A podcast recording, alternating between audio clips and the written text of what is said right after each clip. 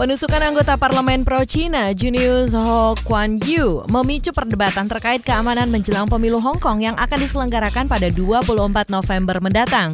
Peristiwa penusukan itu memunculkan spekulasi pemilu bakal ditunda. Ho mengalami penusukan saat berkampanye di Tuen Mun pada Rabu lalu. Ketua Partai Aliansi Demokratik Kemajuan Hong Kong, Steri Lee Wai, menyatakan pihaknya tak merasa perlu untuk membahas penundaan pemilu penyusul terjadinya kasus tersebut. Pemerintah Cina berencana meluncurkan satelit yang dapat membawa hingga 5 kuintal benih dan organisme lain keluar angkasa. Hal ini merupakan misi Cina untuk mencari tahu tentang tanaman dapat tumbuh lebih baik atau tidak di luar bumi. Dilansir South China Morning Post, rencana ini merupakan percobaan tunggal terbesar di dunia yang menginduksi mutasi biologis dengan radiasi kosmik. Rencananya, satelit ini akan membawa sekitar 200-an kilogram benih hingga bakteri pada awal tahun depan.